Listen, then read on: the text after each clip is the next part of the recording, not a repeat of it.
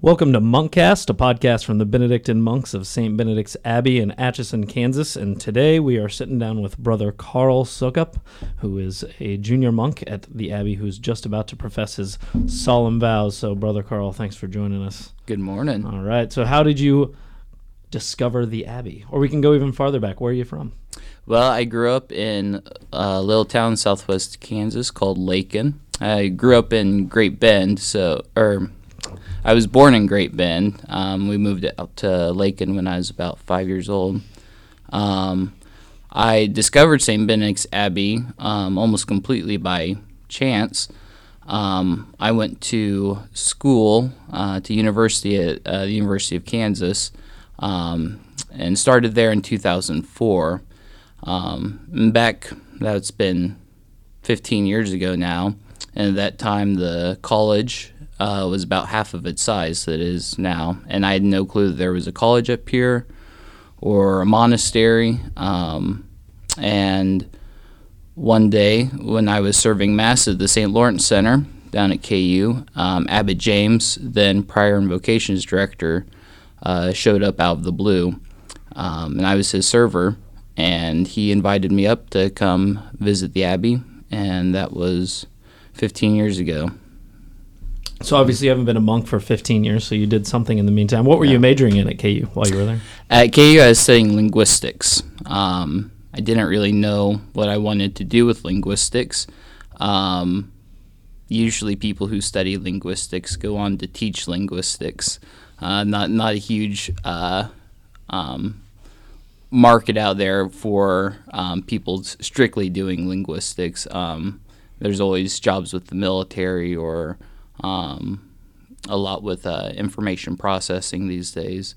Um, but I really had no clue what I wanted to do after that point. So you came up to the monastery for a retreat. So what happened after that? Yeah, so I spent about three weeks up here, um, split up uh, over the course of a semester, the spring of 2005, and I uh, sort of got hooked, and I entered in the fall of 2005 with Brother Levin.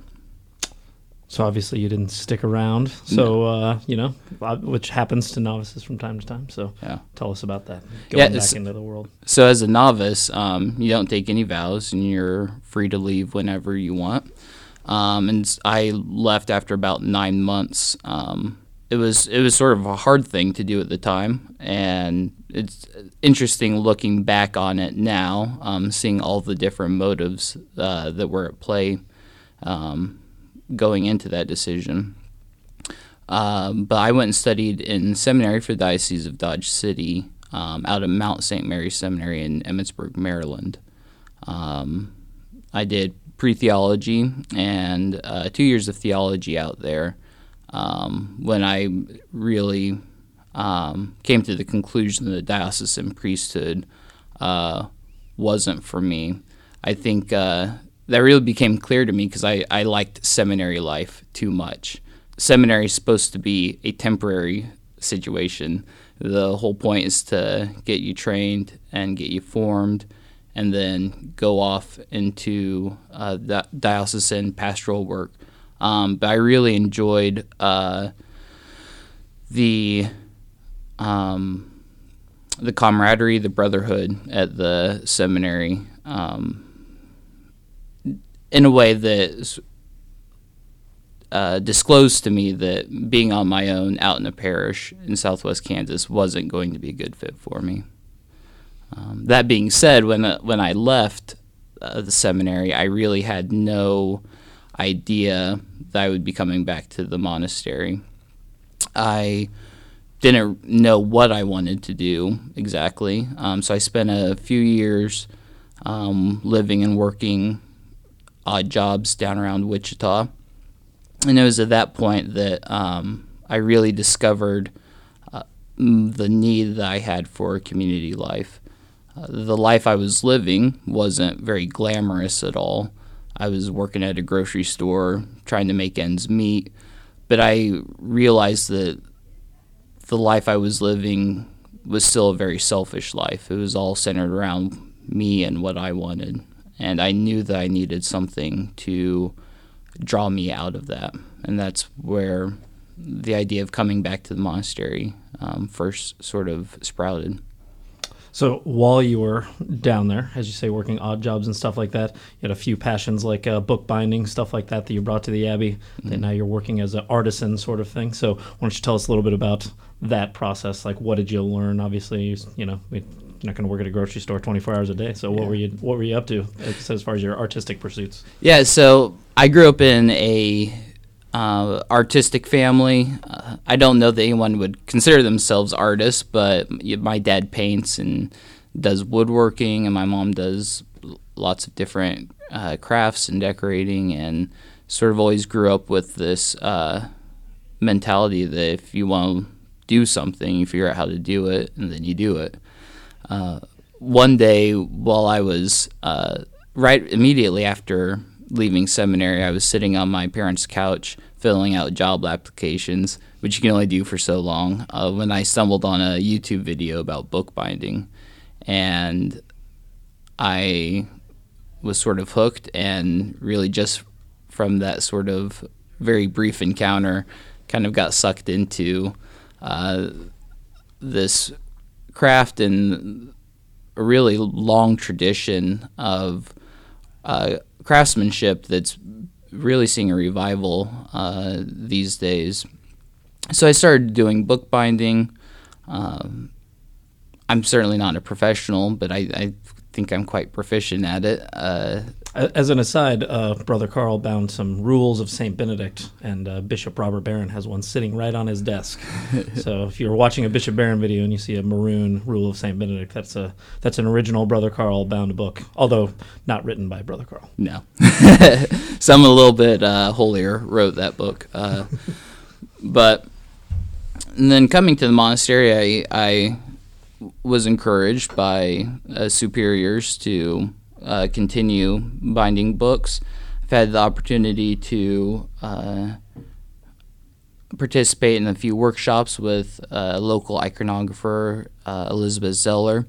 Um, so I've taken up iconography and um, egg tempera painting in general. A lot of the paintings I do, people call them icons, but they're not really. They're sort of in a similar style, but not really. Um, maybe for uh, maybe for the uninitiated, can you explain the difference uh, between uh, just a painting and an icon and that mm-hmm. sort of little process, just in brief? Yeah.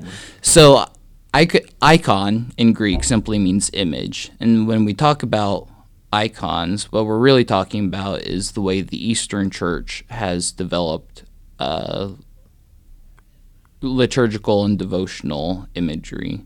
Um, and so we're tapping into an Eastern tradition of art.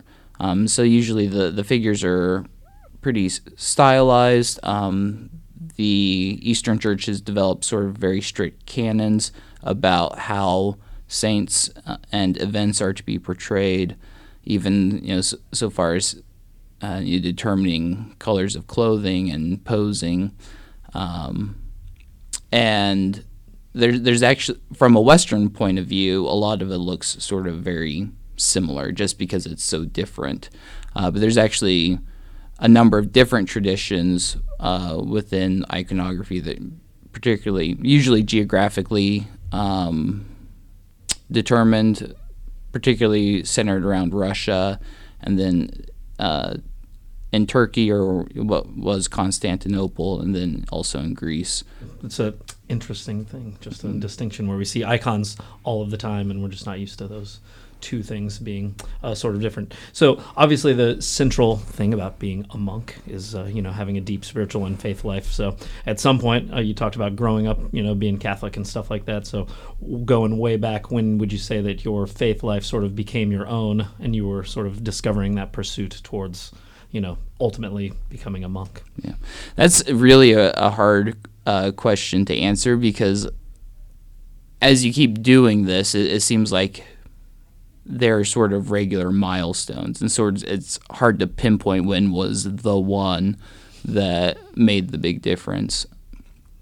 You know, vocationally, I ever since I was in second grade, I thought being a priest would be a really cool thing to do. I don't I don't see myself going off to seminary and being ordained. I don't think that's what God has in store for me. But I think that might have been the hook that He used uh, to get me here. There, there's always a growth in uh, the spiritual life, and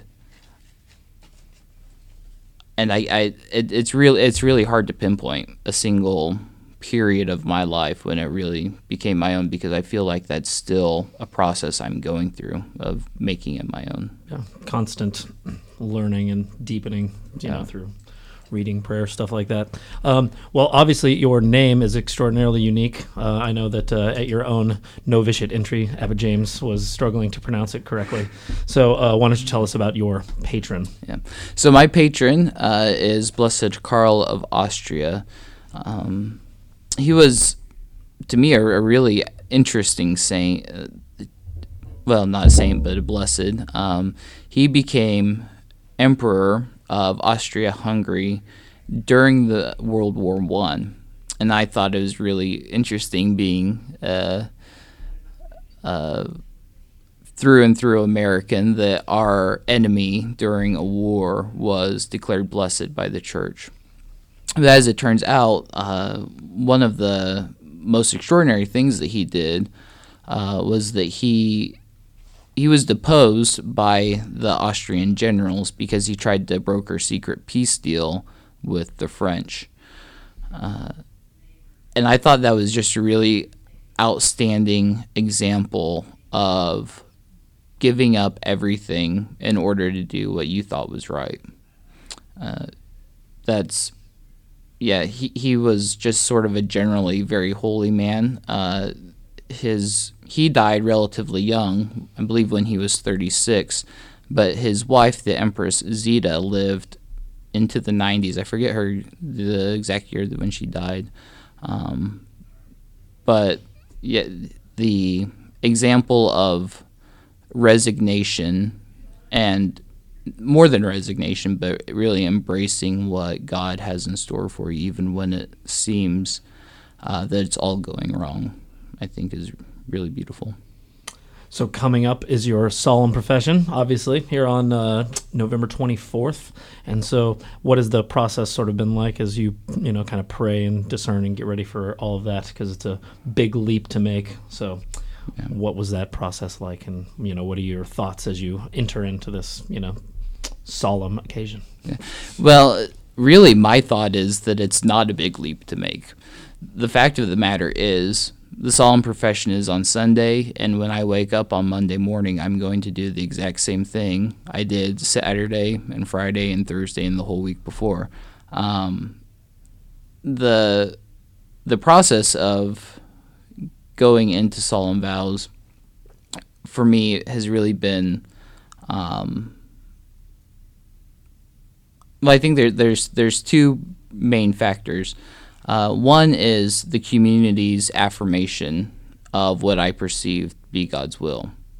Um, this was advice that our rector in seminary gave us one time that you know God's will comes to you through the church, and so f- for priestly ordination that means if the, the bishop says he's not going to ordain you, that means it's not God's will that you be ordained. Um, and here in the monastery, if you aren't voted forward to make solemn vows, that's a pretty good indication that it's not God's will for you to make solemn vows. So the community's uh, affirmation is important. Um, and it's also been, for me, just a process of uh, becoming comfortable here.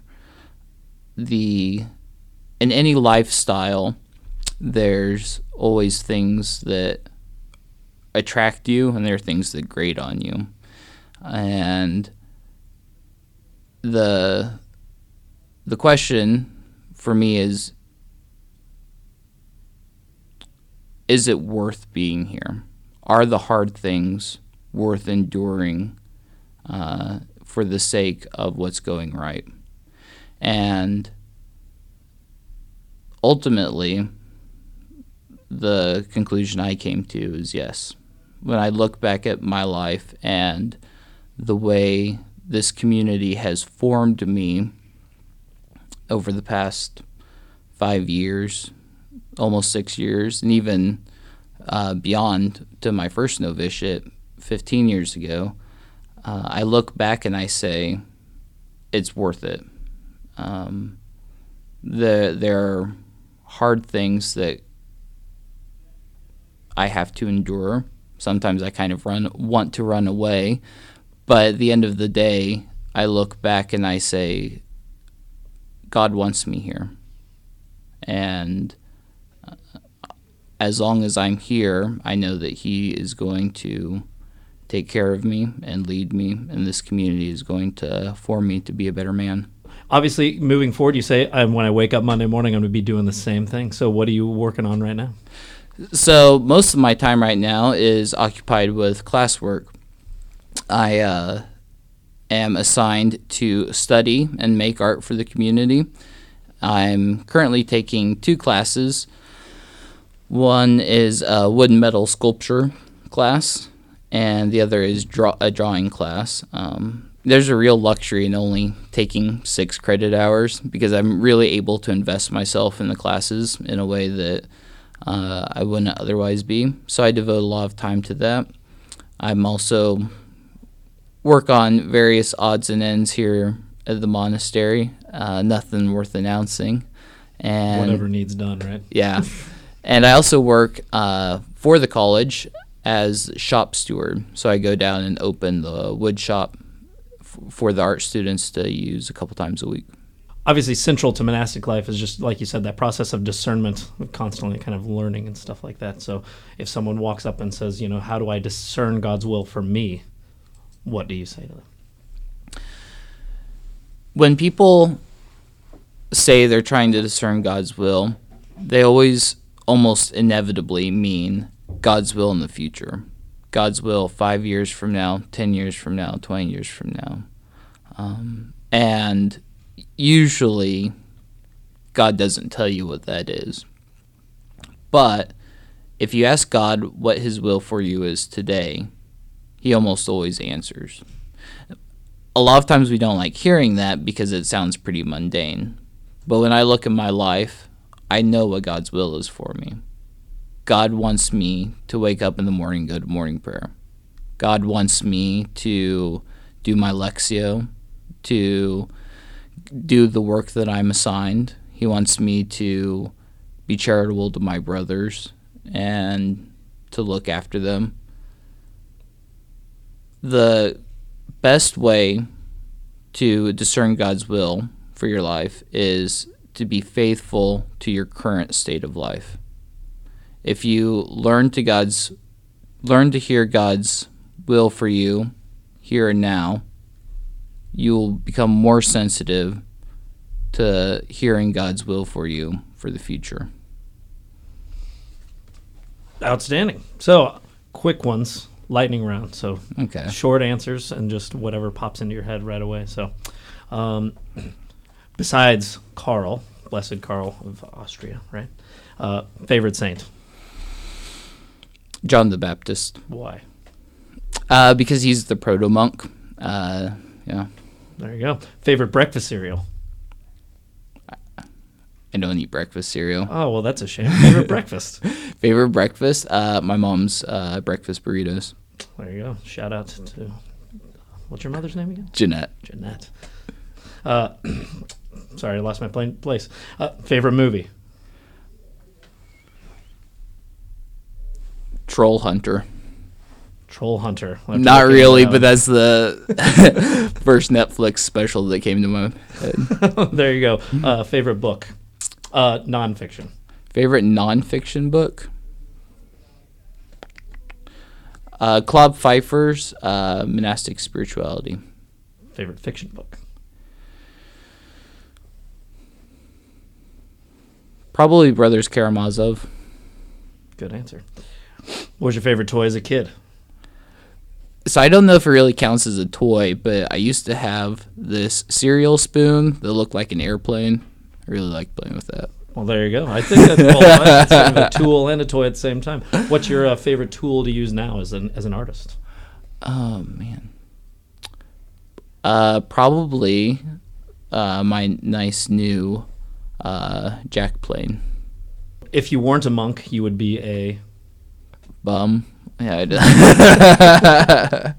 gypsy wandering Yeah. the earth. Uh, what's the best piece of advice you ever received?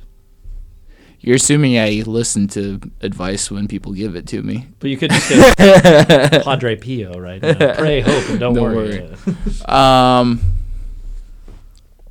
well, never mind. It's not a big deal. Pray, hope, and don't worry. Or as Saint Benedict said, pray, pray and work. Or keep death daily. Saint before Benedict never said pray and work. Oh well, there you go. What, what did he say? Then where does "Ora et labora" come from? Or laboro uh, was a 19th century formulation by a monk. I am blanking on the name. I believe he was one of the abbots of uh, Beuron. Um, that he formulated that as sort of a synthesis of uh, Benedictine monastic life. Yeah, but that that phrase doesn't actually appear till the 1800s. Very interesting. See, we could have done an entire podcast just on, uh, you know, little, uh, you know, etymology of phrases or something. Is, that a word? I don't think so. all of those are words, whether or not they mean anything. in Yeah, that they don't sequence. make sense. all, all words are made up. All right, very good. Well, I think we'll probably just wrap it up right there. So, Brother Carl, would you mind leading us in a prayer to close out the podcast? Sure. In the name of the Father and the Son and the Holy Spirit. Amen. Heavenly Father, we give you thanks and praise for the many blessings you give us. Give us strength and grace to meet the challenges of our day, and may all of our work be for the glory of your name and the good of our brothers. We ask this through Christ our Lord. Amen. Amen. Once again, this has been Monkcast, a podcast from the Benedictine monks of St. Benedict's Abbey in Atchison, Kansas. And for more from the monks, see their website, kansasmonks.org.